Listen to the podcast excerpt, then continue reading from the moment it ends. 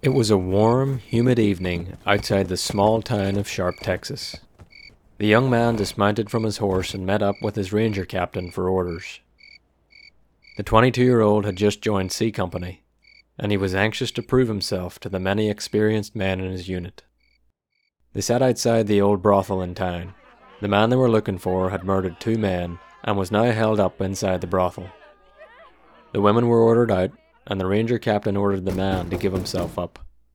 When he refused, they opened fire.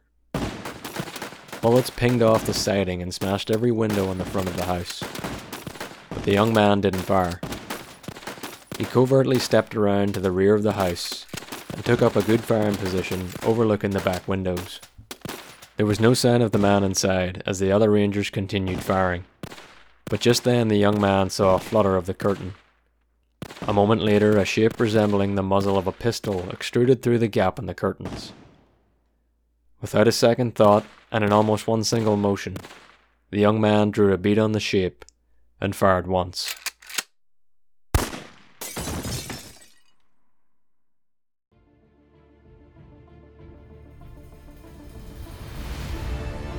Virtuous Men, a podcast devoted to sharing the lives of men of history, fiction, and today, and the virtues they personify.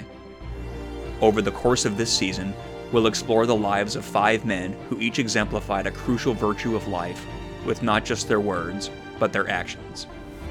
From these men, we hope you will learn that a life of virtue is something you can achieve no matter the obstacle. Welcome to Episode 1 The Law and Order of Frank Hamer, Part 1, hosted by Jamie Adams, with expert insight from John Boessenecker author of the book The Epic Life of Frank Hamer, the man who killed Bonnie and Clyde. A virtue is a behavior one conforms to in order to achieve a moral and ethically principled life through action. A virtuous man is one who is well aware of how he falls short, yet chooses not to allow his flaws to define him as he seeks to better himself. Such men show that it is possible to overcome the things that keep us from achieving our destinies.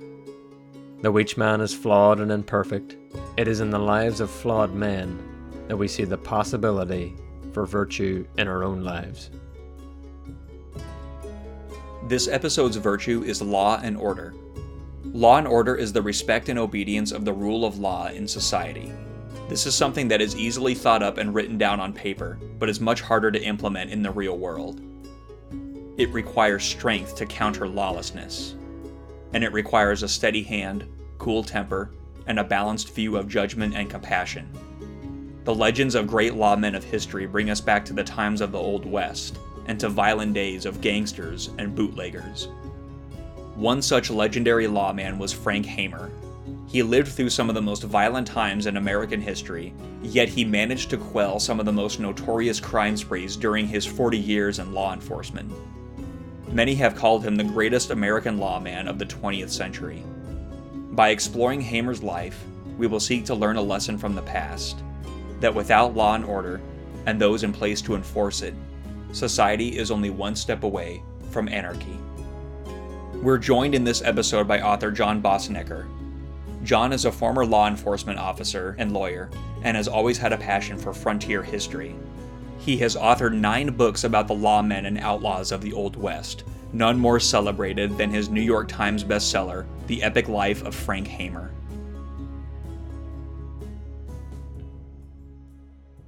Part 1 The Cowboy Frank Hamer was a product of the Texas Hill Country. Born in 1884 in Fairview, Wilson County, to parents Franklin and Lou Emma, Frank grew up in a wild, largely lawless environment.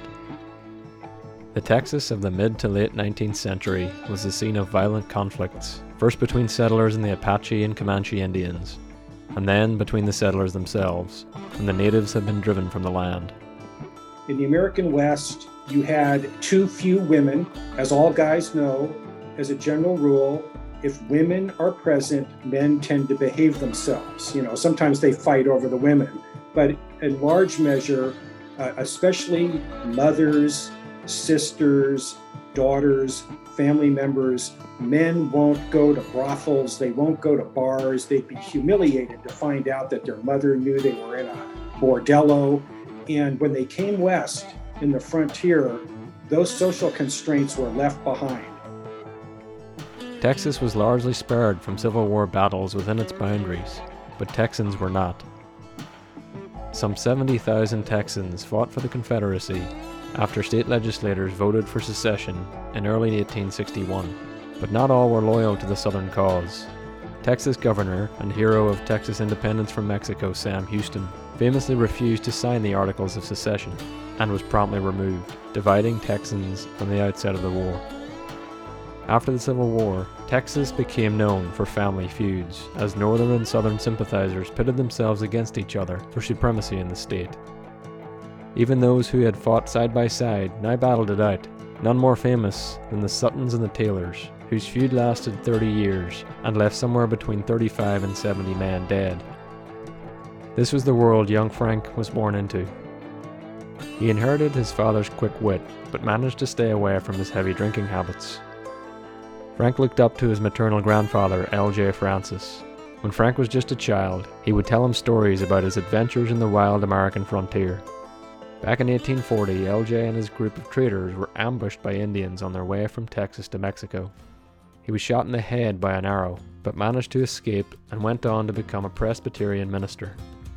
Frank looked up to his grandfather and had a desire to follow in his footsteps and preach the Word of God. He had this extraordinary uh, moral compass, and uh, part of it has to be religious because of his influence from his grandfather and some of it is just the incidents that happened to him in his in his boyhood. The Hamers moved to Oxford, Texas in 1894 when Frank was 10, and Frank spent his time helping his father in Franklin's smithy. As he grew older, this work at the anvil turned Frank into a very well built young man with broad shoulders and powerful arms. At school, Frank was extremely intelligent. He developed a photographic memory, something that would lead him to his future career. Teachers would ask him where his work was when he'd answer an arithmetic problem. He'd simply reply that he didn't know how to work it out on paper, but could give the right answer. As a teenager, Frank learned the virtues of honor and respect. He learned that the Texas way was to never take an insult lying down, and that a man had to earn the respect of his peers. He developed a stand your ground attitude to confrontation, and also developed into a dead shot. At the age of 16, his family moved to Regency, Texas. Frank met and started to work for a sharecropper by the name of Dan McSwain. Hamer and his younger brother were working as sharecroppers on the San Saba River north of San Saba, Texas. Uh, Dan McSwain was this ranch owner. He owned about 350 acres. McSwain saw Hamer uh, practicing some target shooting and saw that he was an expert shot. McSwain asked him if he would like to earn an extra $150, a few months' salary in the early 1900s. Frank jokingly responded, Who do I have to kill? But McSwain wasn't joking. He explained to Frank that he had an ongoing dispute with a local rancher and he wanted him dead. When Frank protested, McSwain upped the rate to $200 and told Frank his plan. Hell no, Frank responded. I'm going to tell him what you've proposed. McSwain threatened to kill Frank if he let the word out, but Frank was incensed, and that night Frank and his brother Harrison, who had overheard the whole exchange, rode to the rancher's house and informed him of McSwain's plan. Two days later, Frank and Harrison were ploughing McSwain's land when McSwain approached and asked the two to get him some supplies. As Frank returned with a few cans of food, he dropped them, and as he bent over to pick them up, McSwain crouched unseen by Frank, and aimed a double barrel shotgun at him. Harrison shouted a warning to Frank, and as McSwain fired, Frank dove out of the way of the buckshot. The pair ran, but McSwain aimed another volley at them and caught Frank in the back and in the side of the head. At this point, having fallen to the ground wounded, Frank drew his revolver and fired a couple of shots back, striking McSwain. McSwain retreated to the house, and the boys hid in a ravine until McSwain disappeared on horseback to search for them. They made it back to their horse buggy and were helped by an African American field hand who raced for a doctor and brought him to the Hamer's residence. This act of heroism saved Frank's life, and he wouldn't soon forget it. That colored man caused me to be living today. He would later comment. He was basically on death's doorstep, and there was a black field hand present. The field hand loaded him into a buckboard, raced him into San Saba, where a doctor uh, managed to remove the buckshot. And Hamer told his mother, I'm not going to die. I've been talking to the Lord, and the Lord said, I'm not going to die. Much of the buckshot remained in Frank's body for the rest of his life, and he commented that he'd rather have it in him than face the trouble of having them removed. This brush with death instilled two key attributes in him. It showed him that he could stand up to a bully, take a few bullets, and live to tell the tale. And it gave him a lifelong affinity for African Americans, something very rare in most Texans at the time. He would repay the debt he owed to this one black man time and time again in the future. McSwain was never charged with Frank's attempted murder, and Frank and Harrison were sent to stay at the Ketchum Ranch for their own safety. The Ketchums were close friends of Frank's father and owned 45,000 acres along the Pecos River. The two boys were soon helping out at the ranch and settled into the cowboy lifestyle. While driving a remuda of horses to a ranch in San Angelo in 1903, Frank would have a life defining, fork in the road moment. One of the other wranglers told Frank and the other young men how easy it would be to rob a bank and take off to Mexico. Frank and the others were tempted, so tempted that they hatched a plan to rob a bank in San Angelo. They were about to head out when the foreman rode up to check on them and ordered them to get on the move again. This disturbance ended the plan before it got started. All of a sudden, the trail boss shows up and says, What are you lazy guys doing? Get this herd of cattle down to the railroad stockyards. And Hamer later said, if that hadn't happened, Lord only knows what how my life would have gone. And he said also, it wasn't the money he wanted, it was the excitement. And I think with uh, his Ranger career, it was a way to have an exciting career where you're on the right side. Many lawmen choose the better of two paths in life a life as a law enforcer or a life as a lawbreaker. It was the adventure and not the money that appealed to me. Had I not gone with the law, I would have gone against it. Two years later, he would find himself on the right side of the law, and this would establish in his mind his true calling as a lawman. One night in October of 1905, while Frank was working as a ranch hand for the Carr Ranch, he overheard a conversation between the Pecos County Sheriff and his former deputy. Frank would relieve the boredom of nights spent on the ranch by listening to the local party telephone line, and when he heard the conversation about the horse thief heading his way, he couldn't restrain himself.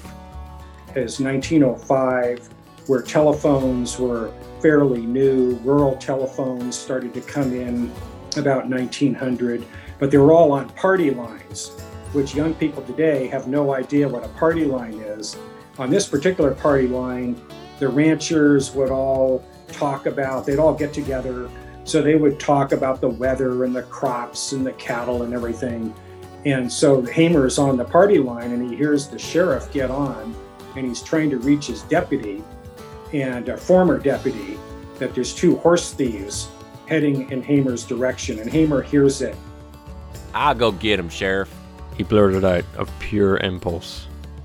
Frank convinced the sheriff he was up to the task and he set out for what he knew was the only watering hole in the area before sunup. He took with him his six shooter and his Winchester rifle. At dawn, the horse thief made a silhouette on the horizon, and Frank concealed himself in the brush and lay in wait. As the man dismounted, Frank drew his Winchester. You're under arrest, he bellowed with an authority that came from deep within him. Frank rode behind the man towards Fort Stockton until Sheriff Dudley Barker met up with them on a horse buggy. He cuffed the thief, looked at Frank, and said, You did a mighty fine job catching this man, Frank. How'd you like to be a Texas Ranger? The sheriff tells Hamer, This is the second time you've helped me out. Have you ever thought of being a Texas Ranger? And Hamer's flabbergasted. I mean, most young boys in Texas dream of being a Texas Ranger, but Hamer said it never occurred to him. So this sheriff, who's actually a pretty famous former ranger himself, uh, writes a note to, to Captain John H. Rogers, who's one of the, if you name the four or five greatest Ranger captains in the whole history of the Rangers, he is right up there. They called him the praying captain. He carried a Bible in his saddlebags. Sheriff Barker told him he'd take care of the formalities, and just like that, Frank was a brand new Ranger recruit. The following April, he was sworn in as a Texas Ranger at the ripe age of 22. Frank had just stepped into the role he was born for, the one his whole life had been preparing him for. He took the Ranger oath as seriously as any other Ranger, and he was soon to live up to the faith Sheriff Barker had shown in him, and then some. By the time Frank joined the Texas Rangers, they were revered by Anglo Texans and famous worldwide. They came to fame in the Mexican American War, using their unique combat skills against forces in northern Mexico, and had morphed into a force responsible for a wide range of criminals, from lynch mobs to bank robbers to cattle rustlers to Mexican revolutionaries. The Rangers were underpaid and undertrained, but Frank had a sharp wit he had learned from his father and progressed as a ranger under the tutelage of John H. Rogers. Rogers was a man of deep integrity, faith, and grit, and Frank was drawn to him immediately. Frank learned the art of investigation, developed an understanding for the statutes of law, and how to give compelling testimony to put and keep criminals behind bars. To round off his first year as a Texas Ranger, Frank was part of a Ranger force dispatched to Del Rio, Texas, in November of 1906. A man going by the alias A.R. Sibley had murdered two sheep ranchers two days apart and stolen over $10,000 in cash and livestock. His real name was Ed Putnam, a 30 year old smuggler and ex convict. After the murders, he had ended up in a brothel in Del Rio, where the Rangers descended upon after a short manhunt. Arriving in the evening, they shouted for the women to depart the brothel. They trained every gun on every window and door of the place, ordering Putnam to give himself up. Ed Putnam refused, so the Rangers unleashed a volley of fire at the building. Frank Hamer had taken up a good position at the back of the house, where he had an excellent view of the windows. Holding his Winchester Model 1894 steady, Frank didn't fire He carefully watched the closed curtains of the rear windows for any movement. The curtain had moved a few times, but Frank held his nerve, waiting for a clear sight of Putnam. Then the shape of a revolver jutted out from the curtain. Frank, all in one motion, drew a bead on it and pulled the trigger. One bullet from the rifle of Frank Hamer and Ed Putnam was dead, hit just below the left eye as far as we know, that's the only shot Hamer fired in this entire uh, incident that went on for a half hour, hour or so. And his only shot put an end to the guy. And Hamer uh, wasn't one to fire uh, recklessly, and he wouldn't fire unless he had a clear shot. He was very, it wasn't the best shot in Texas. Uh, I've got uh, accounts of him per, shooting in some shooting competitions in the 1920s. Uh, and he doesn't come in first. He comes in like second, third, fourth, you know, so so much for him being the best shot in Texas. But there's a huge difference between shooting at a paper target and shooting at a guy who's got a gun at you and is firing at you. And that's what he excelled at. Captain Rogers gave Frank the Colt 34 revolver taken from Putnam's body as a memento for his first gunfight as a Ranger. Frank's first year as a Ranger had been an eventful one, and he had proven himself through his actions that he was cool under fire, dependable, and a deadly marksman. Hamer was in a totally different society and a totally different era for law enforcement.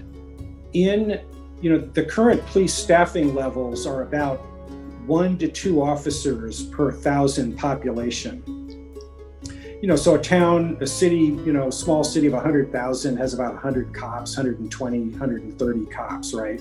No community in America in the 19th century had a tax base large enough to support two police officers per thousand. A city of 20,000 might have three or four police officers, full time, maybe a few part time officers. So Hamer is getting experience beyond anything a modern American lawman would obtain.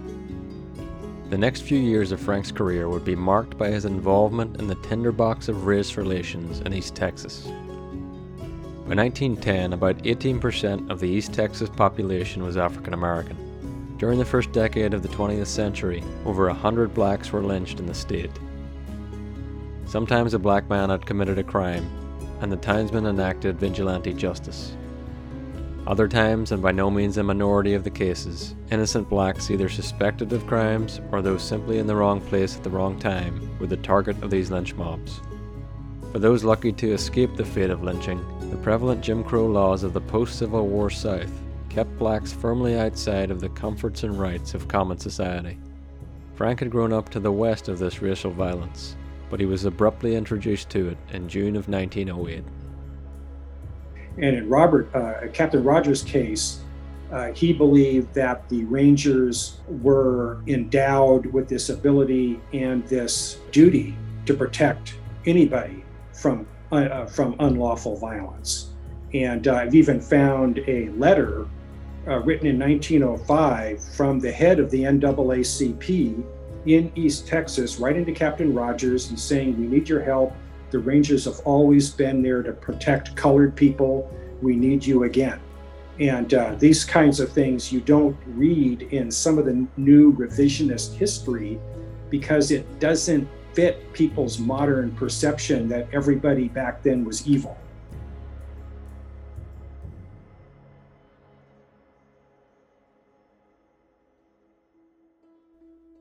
On June 14th, in the city of Beaumont, a black man came upon a horrific scene. A young white girl had been beaten, raped, and left unconscious. The man saw another black man fleeing the scene and was brought into the police station as a material witness. The local police found out all over the city in search of the suspect, as did armed mobs with quick trigger fingers. An innocent black man returning from a squirrel hunt was shot and killed by the mob and that night an angry group of men burned down several black homes and businesses in the area of the crime. The next morning, police began a dragnet, arresting any black man who could have potentially committed the crime as a way to appease the out of control mob. Two men, Claude Golden and Matthew Fennell, were arrested.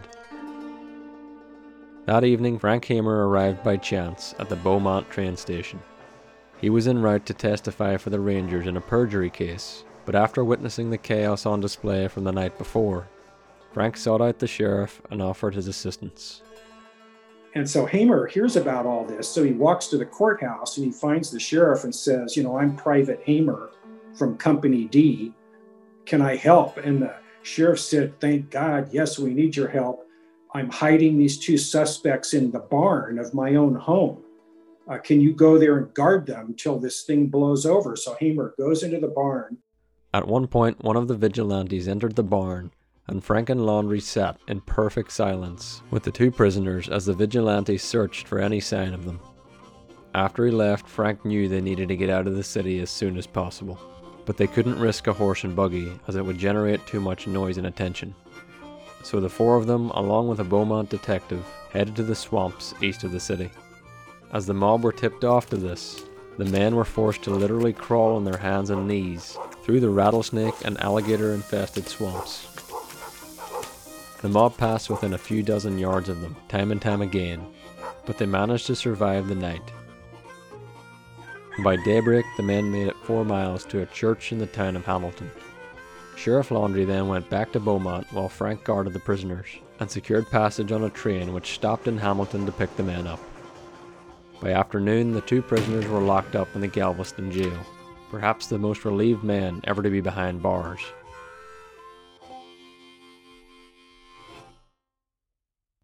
Adabelle Hopkins, the rape victim, eventually came out of a coma and identified Claude Golden as the perpetrator, and he was subsequently charged and executed in February of 1909. Frank received praise from Captain Rogers for his actions in Beaumont he said of Frank's performance Ranger Hamer's presence of mind, coolness, and courage on this occasion, as in all other like occasions, is indeed very commendable. And, and keep in mind, there were a number of incidents in that era where lawmen were, and, and one in particular, I believe it happened in Louisiana, where the sheriff tried to protect two black criminals from a lynch mob. They finally broke into the jail. They lynched on the same tree the two uh, criminals and their own sheriff. So this uh, protecting uh, somebody from a lynch mob could be very, very dangerous for the officer involved as well. Frank would resign from his position as a Texas Ranger at the end of 1908. The Rangers were dramatically underpaid, and Frank needed a higher wage to support his family. He accepted the position of Marshal of Navasota in Grimes County, Texas. His protection of African Americans would continue here. Famous blues singer and Navasota resident Mance Lipscomb would comment Boy, he cooled that town down. Poor colored folks scared to meet white folks on the street. Wasn't no room for nobody but white folks till he come down other people have said, well, how could Lipscomb, this uh, you know unheard of young black boy in Navasota, he's about you know 12, 13 at the time, how could he know this great guy who became the most famous Texas Ranger captain? Lipscomb knew things, either he knew it of his own knowledge, or he had the foresight to go into the Texas State Archives in the early 1960s. And that obviously didn't happen. This young black boy, knew Frank Hamer, knew him very well, and talked about he, how he protected the black community in Navasota. Over the next decade, Frank spent most of his time in Houston as a special officer and hunted down fugitives such as Matt Young, known as Mississippi Red. Young had shot Constable Edgar E. Iggett while Iggett attempted to arrest him for assaulting his wife. Frank and fellow Special Officer Sheriff Frank Hammond tracked Young to Louisiana and brought him back to Houston, securing the $250 reward. This would not be the last time Frank would hunt down wanted killers in the Bayou State. Frank had a mountain of trouble with the press in Houston during his time there. The Houston press, in particular, had it out for law enforcement, who they believed were too heavy handed and too quick to pull the trigger. They set their sights squarely on Frank Hamer. After a number of over the top, exaggerated stories about Houston special officers, Frank went down to the press office and left no doubt about his feelings on the paper's journalistic practices.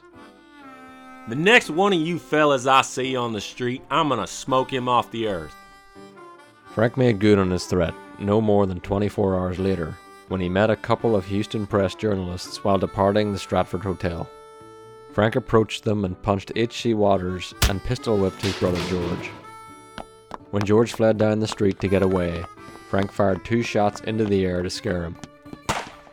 Frank later went to the police station, where he was arrested and then released on bail. This was one of the lowest points in Frank's life. He had allowed the five month long feud and his temper to get the better of him. His usual cool under pressure had evaporated and his emotions and insult to his pride overpowered the man who knew better. This was not who Frank was, but the consequences would be dire. Frank resigned, and after the election of the new mayor of Houston, the remaining special officers were immediately fired to appease the public outcry at the incident. Frank moved back to Navasota with his wife Molly, but he was unable to find work for some time. The couple divorced in late 1914 or early 1915. The cowboy police were now a thing of the past in Texas's big cities, and men like Frank Hamer were becoming an unwelcome relic of the past, one that the modern world of the early 20th century had no use for. But a new age was about to emerge in the United States, and with it would bring a whole new level of crime and violence that would require the old school Texas lawmen to overcome.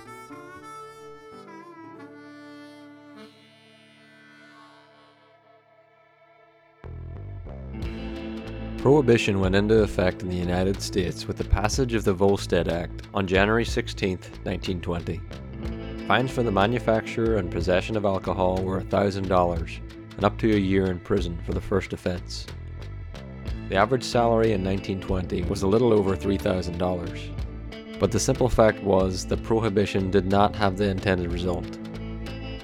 Instead of ushering in a new era of sobriety and peace in American society, it only increased the appeal of alcohol. Traditional thinking has been is that prohibition caused a surge in crime in the United States, that by outlawing something that had been legal for 200 years, it created a disrespect for law and you know a lot of people would go to speakeasies you'd have to knock on the door they'd open a little sliding peephole and you'd have to use a password to get in you know. Uh, i think what's pretty clear though is that during prohibition it, it coincided with the rise of motorized gangs.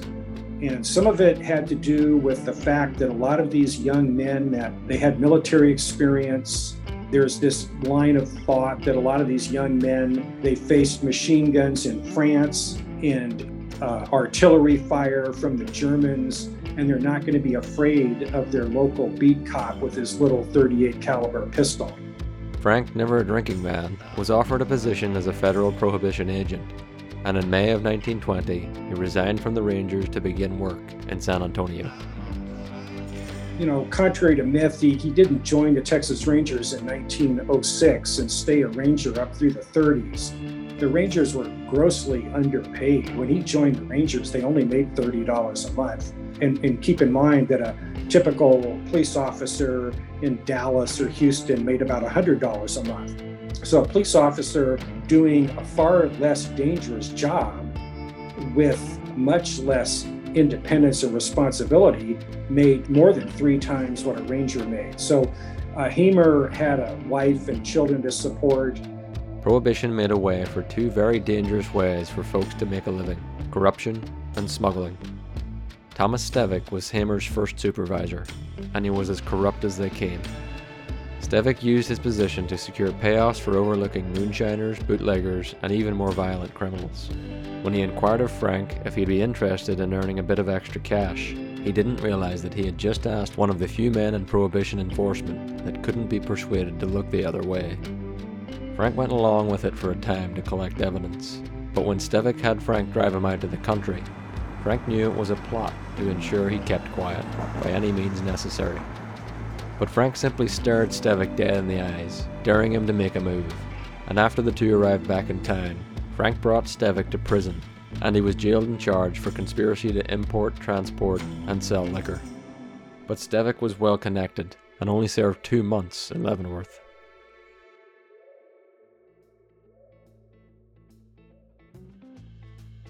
The alcohol smuggling problem on the US Mexico border had been greatly exacerbated by prohibition, with smugglers' profits increasing by some orders of magnitude for whiskey and tequila. Frank was sent to El Paso in 1921 to help quell the booze runners coming across the Rio Grande. He was soon in on the action. A few days after arriving in El Paso, or Hell Paso as it became known to the locals, Frank and the other dry agents spotted a suspected group of smugglers. When he ordered them to stop, the pair fired at the officers and took off in a high speed vehicle, and the chase was on. Hamer and his posse gave chase, and they hit speeds of 60 miles per hour, winding around street corners and firing shots like the scene of an old gangster flick. Four shots hit the gas tank of the smuggler's vehicle, and the car lost control and hit a sidewalk. The occupants fled, but one Manuel Osoyo was captured later and jailed on smuggling charges. Some 22 gallons of tequila were found in the vehicle.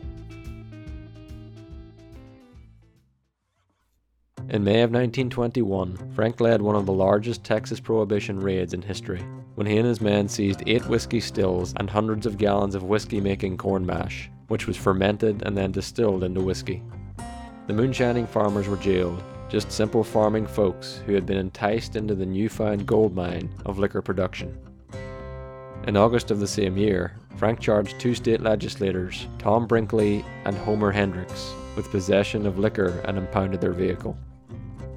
By this point, it was clear to everyone that prohibition had led to an incessant disrespect for law enforcement, and not just by common criminals. From farmers to politicians to everyday, otherwise law abiding citizens, the draw of alcohol and its outlawing made breaking the law more palatable than it had been prior.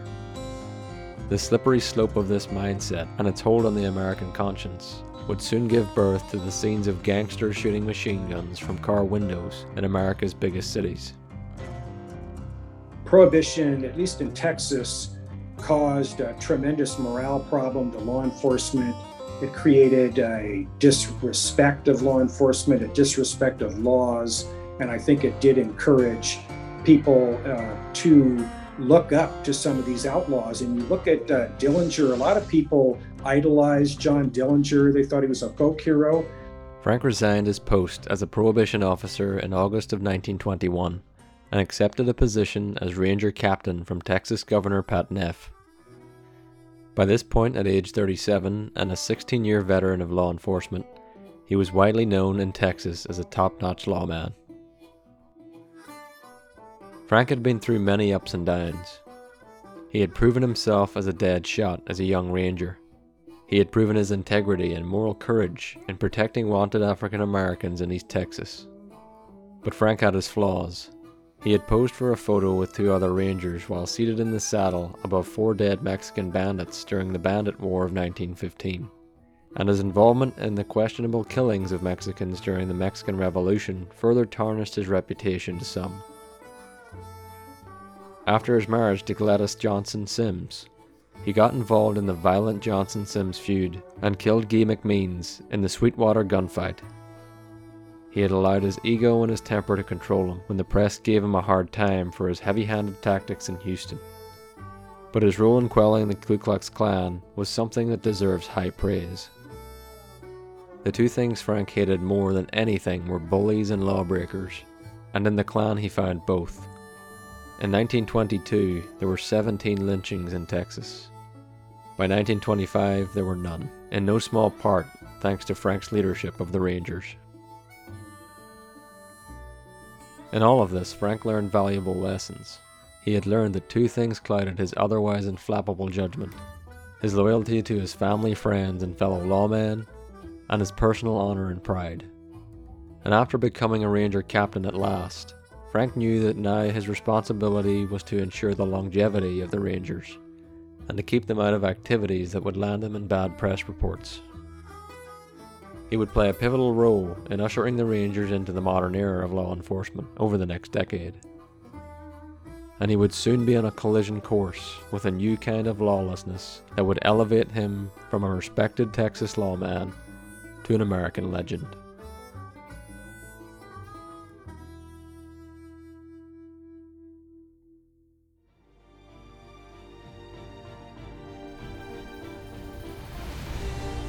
This episode of Virtuous Men was written and recorded by Jamie Adams and edited by Scott Einig. Hamer quotations read by John Gallagher and Mance Lipscomb quotation read by Anthony Smith.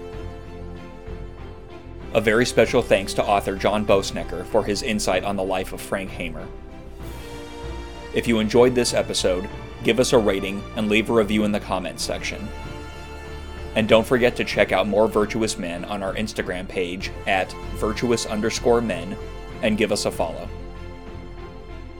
Tune in next time for part two the manhunt that would cement Frank Hamer's place in history.